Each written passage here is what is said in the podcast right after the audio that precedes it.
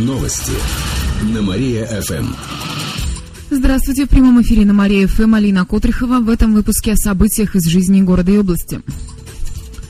Погибшим в аварии под Слободским было не больше 23 лет. Их личности установили. Напомню, что авария произошла в субботу вечером. В «Фольксвагене» было четверо молодых людей 15, 19 и 23 лет.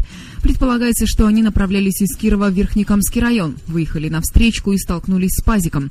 Его водители четверо пассажиров получили травмы. Проверка по факту аварии продолжается.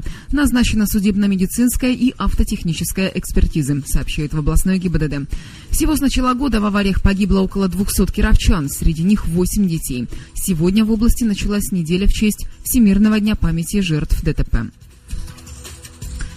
Грязь из-за раскопок у жилого дома лежит уже третий месяц. В районе улицы Комсомольского детского мира прокладывали канализацию. Работы должны были завершить почти три с половиной недели назад. Но канализация не проложена до сих пор, а территория возле жилого дома не благоустроена, сообщает в администрации. Из-за этого там стало грязно. Места раскопок нужно было засыпать щебнем еще вчера, а в конце недели территорию должны были заасфальтировать. На подрядчика, который выполнял работы, составили протокол. Организацию оштрафовали на 60 тысяч рублей.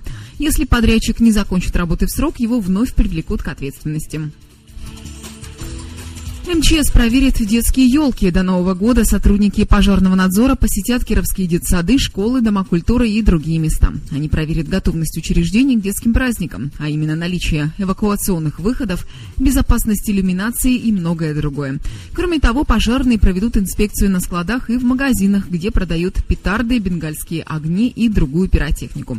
В минувшие, выход... в минувшие новогодние праздники произошло более 50 пожаров. Самая частая причина – неосторожное обращение с огнем. Эти и другие новости читайте на нашем сайте mariafm.ru. А у меня на этом все. В студии была Алина Котрихова. Новости на Мария-ФМ.